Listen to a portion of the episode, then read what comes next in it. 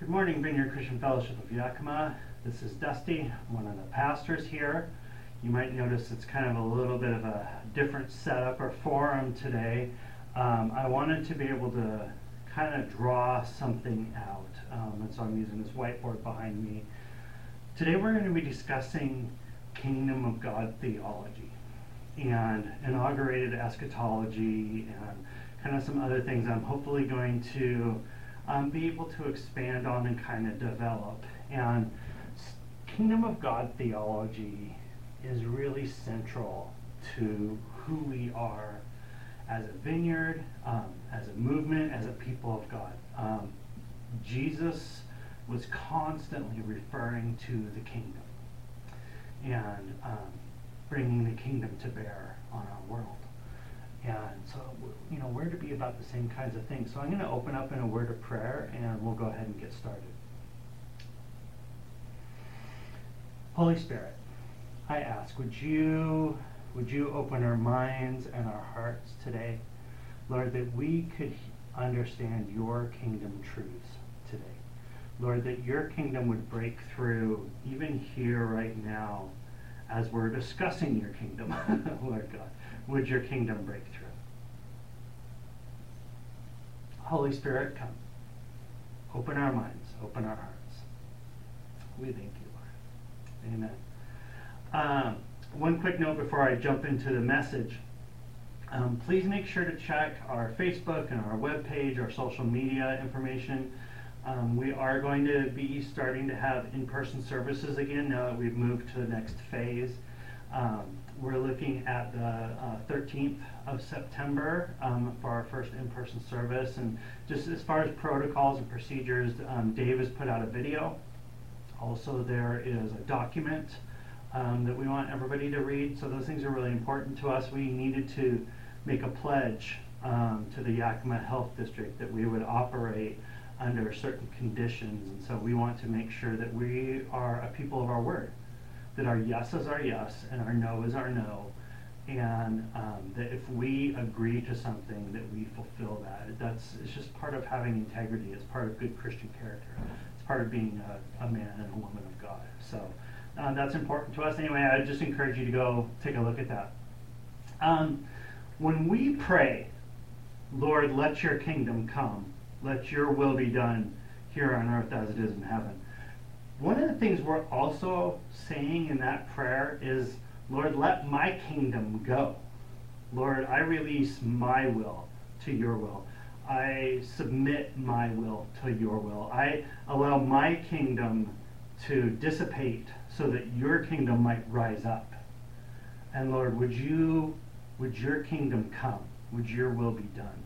Um, so that's kind of one of the things uh, when we pray, are saying that prayer, Lord, let your kingdom come.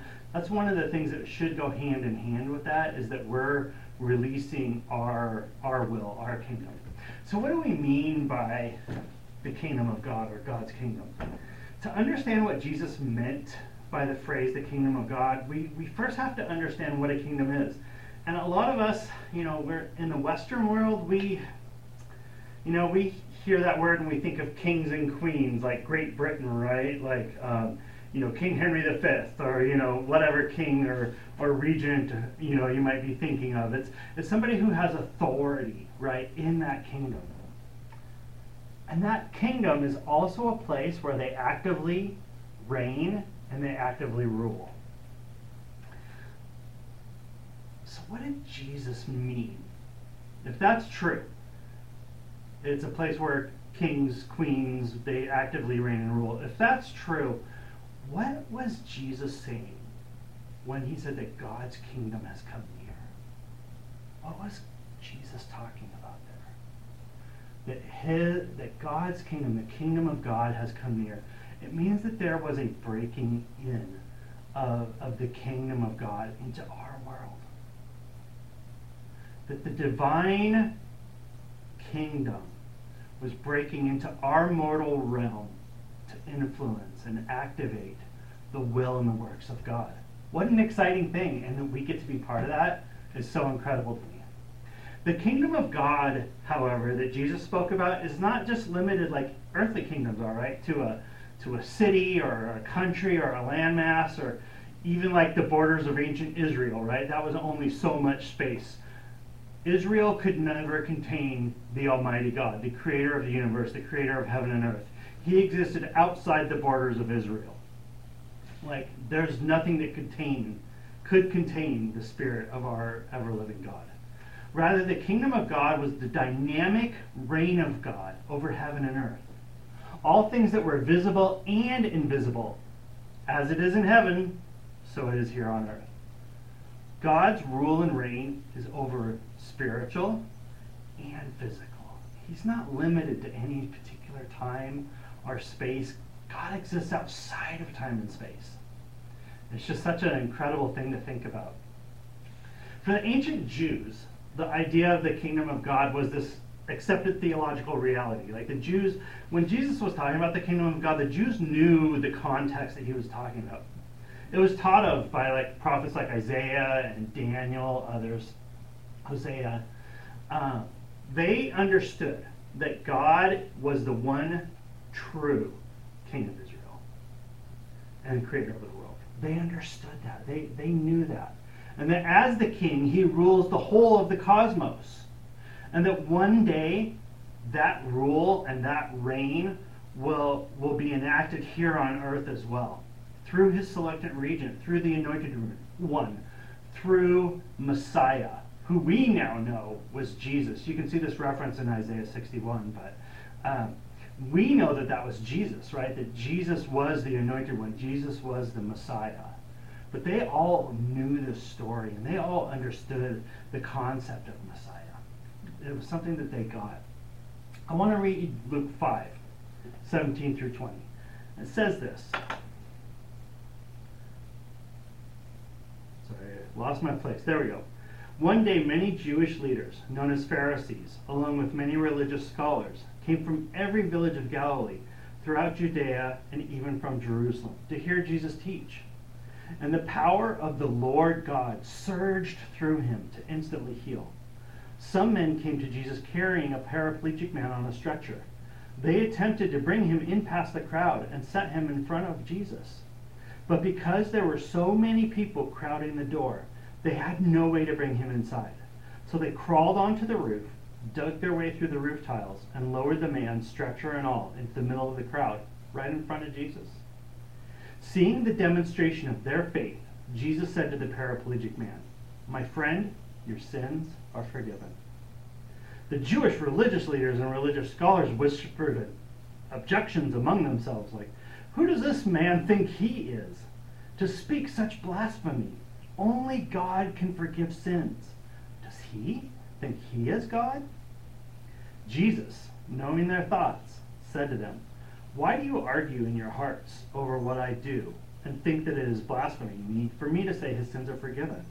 Let me ask you, which is easier to prove when I say your sins are forgiven or when I say stand up, carry your stretcher, and walk? Jesus turned to the paraplegic man and said, to prove to you that I am the Son of Man and have the lawful authority on earth to forgive sins, I say to you now, stand up and walk. Carry your stretcher and go home, for you are healed. In an instant, the man rose right up before their eyes. He stood, picked up his stretcher, and went home, giving all of the glory to God with every step he took. The people were seized with astonishment and dumbfounded over what they had just witnessed. And they all praised God, remarking over and over, Incredible! What an unbelievable miracle we've seen today.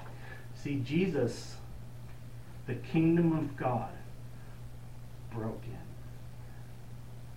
And not just on an earthly realm, but Jesus knew first spiritually that the, for the kingdom of God to touch us spiritually is, is more important than even the physical. And yet, when the kingdom of God breaks in, it's both physical and spiritual. And it's, it's an incredible thing. Jesus was declaring himself to be the anointed king in this passage, who, who they've been waiting for for so long. They were waiting for Messiah for so long. That he would proclaim in word and in deed that God's kingdom was truly among them. and that he would demonstrate that kingdom with signs and wonders. He, transformed every life that he touched. and that's kind of like God's, you know, that's just a really short Reader's Digest of like the kingdom of God and what it looks like when it's breaking in. Um, you know, we could probably spend a whole year just talking about the kingdom of God. Jesus spent much of his ministry traveling and showing the kingdom of God and talking about the kingdom of God. Um, actually, next week, uh, our message topic is going to be doing the stuff. Um, this month is going to be spent on kind of things, core essential beliefs that we have as, as vineyard people our particular tribe. Um, and so next week we're going to talk about the kingdom breaking in and signs and wonders and, and what it means when the Holy Spirit shows up and comes to town and changes things. Um, but the, like what I was just talking about is, is that kingdom of God piece. I want to talk to you a little bit about theology and what is theology. A lot of people are confused about like this word theology, or they have a lot of um, things that are attached to it It's funny, as I was kind of researching some of this, I found this old Peanuts cartoon, this Charles Schulz cartoon. And um, Snoopy's up on his house on a typewriter. And uh, Charlie Brown comes by and says, Hey, Snoopy, what are you working on? And um, Snoopy says, Oh, I'm working on a book about theology. And Charlie Brown goes, Well, I hope you have a good title. And you see Snoopy typing, he says, The reasons why you are wrong. and I thought that was hilarious. Like Charles Schulz, um, you know, he was a, a, man of faith, and and he knew that like we all have uh, theologies, we all have beliefs about God, and sometimes uh, they're not always right, and sometimes they change, and sometimes they adapt, and sometimes as God reveals Himself to us, those those beliefs about who God is and how He functions evolves. That's not a bad thing. That's that's a good thing. That we should be in a constant state of of God revealing himself and showing himself to us and, and us um, changing as the Holy Spirit develops that. Anyway, um, knowing, knowing about God and the purposes for his purposes for the world is what theology is really about. Theology is basically the study of God. Um, one writer said that faith, basically seeking understanding, like, this is my faith, why do I believe what I believe? And, and that being theology and those things connecting, my faith connecting to my understanding, and, and becoming interwoven. And that's basically what theology is. It's, it's our mind and our heart and our spirit all being bound together to serve and worship God. And, and we want to know who God is. But we also want to know God through a vital relationship with Him. It's not just, it can't just be about here. It can't just be about our understanding. I desire, my heart's desire for all of you as, as one of your pastors, my heart's desire is for every single individual in the Yakima Vineyard to be a theologian. I want all of you to learn and study about God. I feel like that's just super important.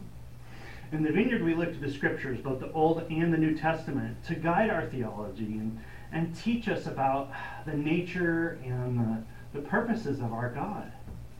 We believe that God is self revealed, he's, he's shown His character through the scriptures. And nowhere do we see Him more self revealed than in the life and the teachings of Jesus. Jesus, as we've been saying for weeks now, as we've been going through the book of John, Jesus is the ultimate revelation of the character of God. And Paul references that in Hebrews 1 3. It says this the Son is the radiance of God's glory and the exact representation of his being, sustaining all things by his powerful word. Excuse me. After he provided purification for sins, he sat down at the right hand of majesty in heaven. The Son is the radiance of God's glory and the exact representation of who God is. Hebrews 1 3. So we live in this now and not yet time through Jesus' life and ministry, God's future world, right, and its entire value system, the value system of heaven, was breaking into our human experience through Jesus. The theological phrase that we use for this is called inaugurated eschatology. And inaugurated eschatology is simply that means that Jesus inaugurated, Jesus ushered in the gifts of God's future, more perfect world Eschatology means the end of the world, the end of time. And so this is this inaugurated eschatology, Jesus bringing the perfection of the kingdom of heaven to bear on our world. I wanted to draw this out real quick, which is why I'm in here today. So in the beginning we had this creation, right? God created Adam and Eve, created the world. And then there was this long time period of the Old Testament. And then there's a time when Jesus comes. A little cross there. Jesus comes. And he breaks in. And he brings, I'm going to do a little cloud, just representing the kingdom of God. Jesus breaks in. And he brings this inaugurated eschatology. The kingdom of God breaks into our present time. And then let's say down here is the end of time. I'm going to just put a big question mark. Because it says in Scripture that nobody knows the time nor the place. No matter what any kind of end time prophet might tell you, no one knows the time nor the place when all things end. And we the now, between the times when Jesus inaugurated the eschatology and all things end. We're in this space. We're in this now time where perfection has come, but perfection is not yet complete. And so we live in this tension. We live in this time, this time between, where perfection has come, Jesus has come, God's kingdom broke in and affected every one of our lives. But we can look around and see very clearly that perfection, God's kingdom perfection, is not yet complete in the world. And so this is the now and the not yet. This is this in between time that we're all living in. And it, it's hard sometimes, right? This now and this not yet. You know, it's, um, you know, we pray. We pray for healing.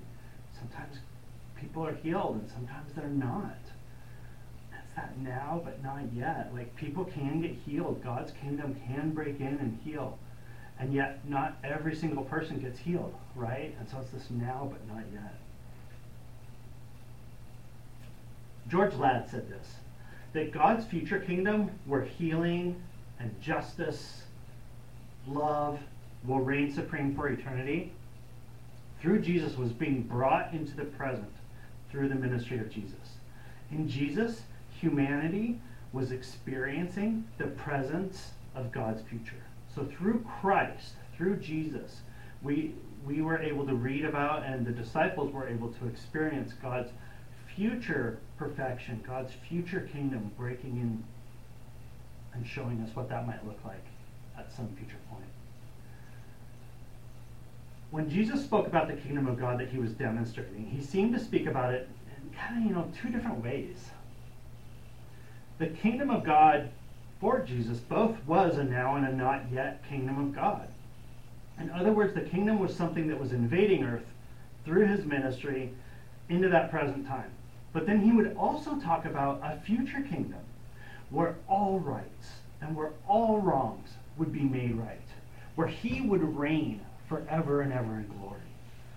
And the vineyard, we call this, you know, living in between these times. It's that now and not yet. It's there's this tension, right? Of we know God has broken in, we know that the kingdom of God is active, we know that the Holy Spirit works through us, and yet things are obviously not perfect. And that tension can be really difficult. And we, you know, we live in that tension between the kingdom touching us now and the kingdom that's yet to be fully revealed at the end of time. So, what does it mean when God's kingdom comes now? You know, whenever Jesus taught Signs and wonders followed him. Children were raised from the dead. Lepers were cleansed of their disease. Lame walked. The blind saw.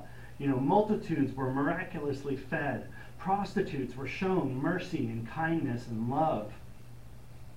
arrogant religious leaders, right? They were rebuked for their compassion, for their lack of compassion, excuse me. The uh, arrogant religious leaders were rebuked for their lack of compassion.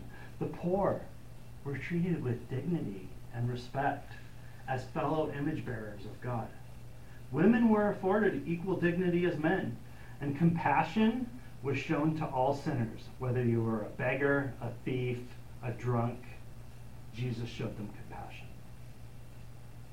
His mercy triumphed over judgment. And so should ours.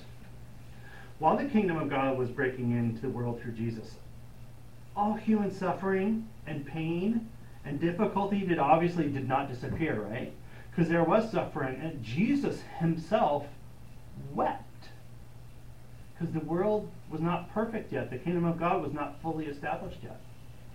And that reality still remains with us today. For Jesus, while the kingdom of God was happening in the present, it was also still a thing that was yet to come at some future date. But through Jesus, God inaugurated his kingdom here on the earth. And in practical terms, this means that when we pray for the sick, this is something that the vineyard has always done is we pray for the sick. If somebody is sick, if somebody is not well, we pray for them. That's that should be a reflex for us. Some people will get healed, and some won't. Yet with faith, we pray confidently for healing and entrust results to God. John Wimber once famously said, I don't care if I pray for a hundred people and one person gets healed. It means everything to that one person. And so praying for the hundred is worth it for that one to get healed. And we should operate in that same that same mode. We just, you know, we embrace this dynamic tension in the vineyard. Uh, we believe that God's kingdom could invade or break in at any moment of our lives. And not everyone is going to experience God's love the way we want them to. We rejoice when one person does experience a miracle of healing. And yet we grieve when another person dies from cancer, which we've had many times in our body, right? I mean, as recently with my dear friend Billie Jean, you know. Um, the world's not perfect yet. Not everyone gets healed. You know, and there's kind of two different things on this. Steve Nicholson in one, uh, at the pastors conference like two years ago said that one thing that separates the vineyard from a lot of other um, beliefs, uh, you know, church churches belief systems, is that we have a theology for failure. I want to kind of explain what that means. Um, having a theology for failure. There's kind of two different sides of this.